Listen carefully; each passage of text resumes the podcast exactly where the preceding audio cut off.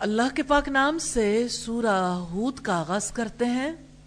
سورہ ہود مکہ میں نازل ہوئی۔ یہ سورت ایک ہی بار سورہ یونس کے بعد نازل ہوئی۔ اس سورت میں دس رکو اور ایک سو تیئیس آیات ہیں۔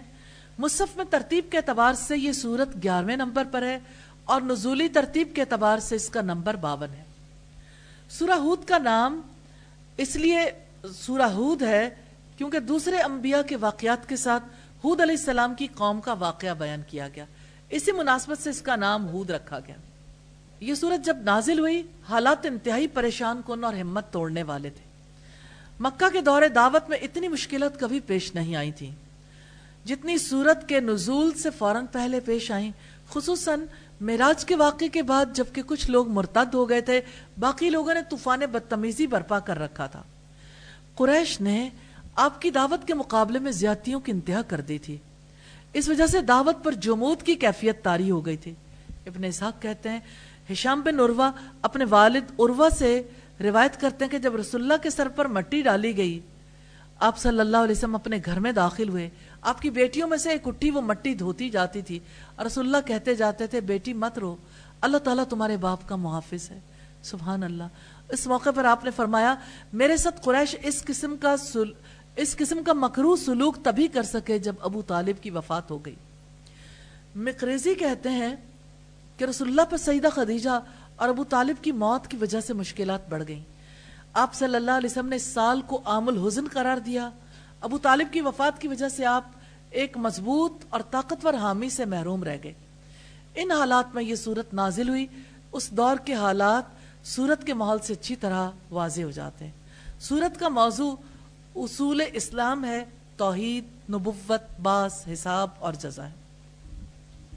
اس صورت میں گزشتہ قوموں کے واقعات، ان کی سرکشی اور اس دنیا میں اللہ کے عذاب کی وعید ہے۔ مکہ کے مشرکوں کو اس سے عبرت حاصل کرنے کی دعوت دی گئی ہے۔ سورہ ہود کی فضیلت کے حوالے سے ہمیں رسول اللہ صلی اللہ علیہ وسلم کیا فرمان ملتا ہے۔ رسول اللہ جب اس صورت کی تلاوت فرماتے تو آپ کے دل و دماغ پر اس کا گہرا اثر پڑتا تھا۔ آپ کو مکہ والوں کی سرکشی اور اللہ تعالیٰ سے بغاوت کی وجہ سے خوف آتا تھا کہ کہیں ان پر اللہ تعالیٰ کا عذاب نازل نہ ہو جائے۔ سیدنا ابو بکر رضی اللہ تعالیٰ عنہ فرماتے ہیں، میں نے پوچھا، اللہ کے رسول آپ کو کس چیز نے بوڑھا کر دیا؟ فرمایا، ہود، واقعہ، انبا اور التکویر نے۔ مسند ابو یالا کی روایت ہے، سیدنا ابن عباس فرماتے ہیں، سیدنا ابو بکر نے کہا، اللہ کے رسول آپ بوڑھے ہو گئے فرمایا، مجھے ہود، واقعہ مرسلات نبا اور تکویر نے بوڑھا کر دیا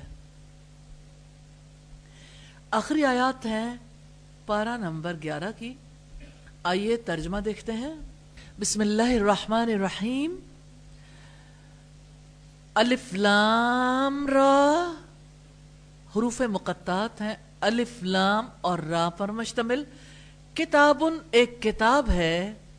احکمت پختہ کی گئی ہیں۔ آیاتو آیات جس کی سما پھر فصلت، تفصیل سے بیان کی گئی ہیں۔ ملدن طرف سے حکیم ان کمال حکمت والے، خبیر پوری خبر رکھنے والے کی۔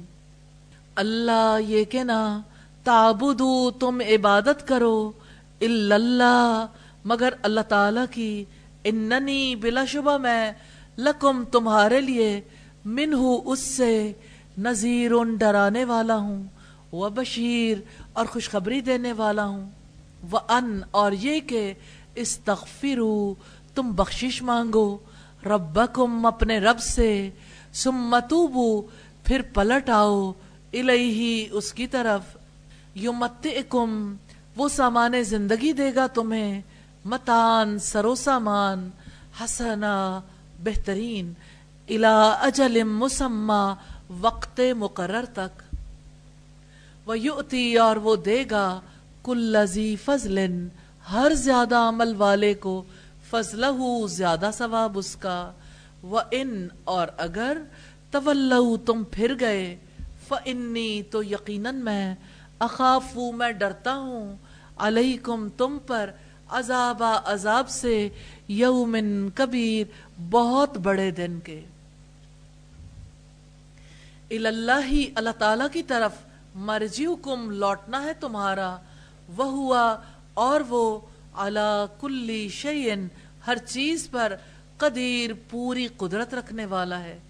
اللہ سن لو انہم بلا شبہ وہ یسنونا وہ موڑتے ہیں صدورہم اپنے سینوں کو، لیستخفو تاکہ وہ چھپ جائیں۔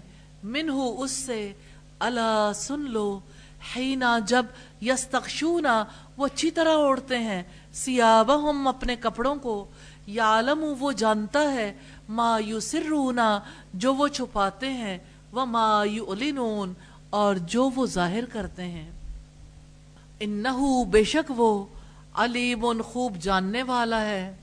بذات صدور، سینوں والی بات کو۔ الفاظ کی وضاحت ہے۔ احکمت پختہ کی گئی ہے ہا کاف اور میم۔ حکیم کا بھی یہی روٹ ہے۔ خبیر جو ہے، خا بارہ سے ہے۔ یمتکم وہ سامان زندگی دے گا تمہیں۔ اور متان، روٹ ایک ہے۔ میم، تا پارائن سے۔ یستخشونا۔ کیا روٹ ہے اس کا؟ جی۔ غين شين جا.